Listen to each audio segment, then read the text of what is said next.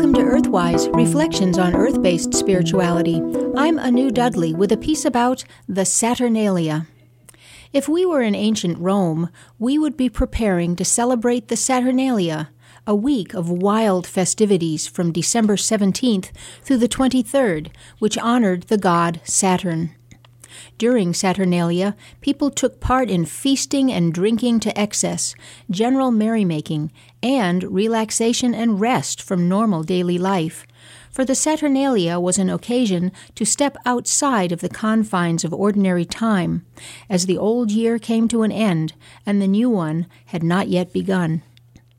Saturn was the Roman god of agriculture, representing the nurturing and harvesting of the good things of the earth. In the times that preceded the Roman Empire, Saturn had ruled over the Golden Age, the Saturnia Regna, or reign of Saturn, a time of great happiness without sorrow. One of Saturn's symbols was the sickle, the crescent bladed tool of harvest, representing the idea that during his golden age it was not necessary to sow, only to harvest. So great was the abundance of the earth. In the Saturnalia's gay homage to this kind old god, the feasting and merrymaking did away with limits and relaxed the normal social boundaries. Midway through the week, masters and servants exchanged roles and clothing for a day, creating a carnival atmosphere in which the new master for a day became a sort of burlesque image of Saturn. In this reversal of roles, the new king was called the Lord of Misrule, the Bishop of Fools, the Abbot of Unreason. The person chosen to play the king of the festivities was the one who found the bean in the Saturnalia cake, and so he was also called the king of the bean, the merriest of them all.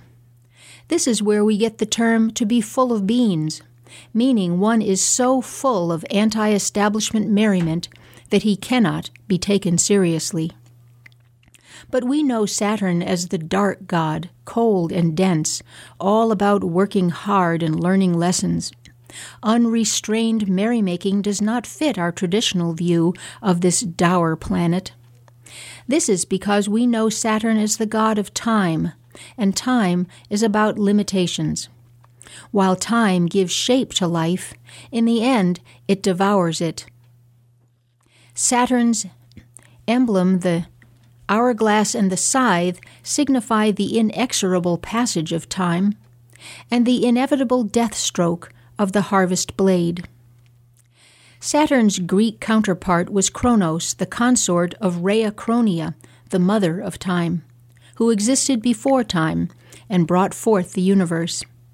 She gave birth to Saturn Kronos at the winter solstice took him as her consort when the spring rejuvenated the land, bade him go into the harvest in the autumn, and saw him pass over into the underworld in winter, before she brought him forth again as the sun child of the next cycle. The Saturnalia brought together the two seemingly opposite poles of time's passage the end of the cycle and the beginning of the cycle. It expressed the understanding that each reign must give way to the next, even on the plane of the divine. This was bound up in the idea of life as continuity and succession. The upward spiral that follows the familiar yet ever changing path, the idea of change as the source of recreation. And where does change come from? Our ancestors believed change came from the great primordial abyss of chaos, that place of no time, no structure, no limitation, out of which all creation comes. And so the Saturnalia, with its orgiastic excesses and its setting aside of social norms and boundaries, sought briefly to invoke the primordial chaos to let in new creative energies that could inspire the next cycle.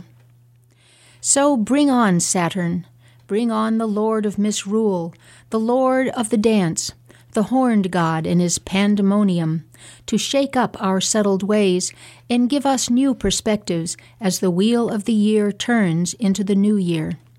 Stand on your head, eat dessert first, eat a second dessert, Say Amen at the start of a prayer. Wear your coat backwards.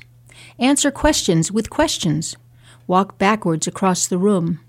And be sure to tell us what you see. Happy Saturnalia. Blessed be. You've been listening to Earthwise Reflections on Earth Based Spirituality. I'm Anu Dudley.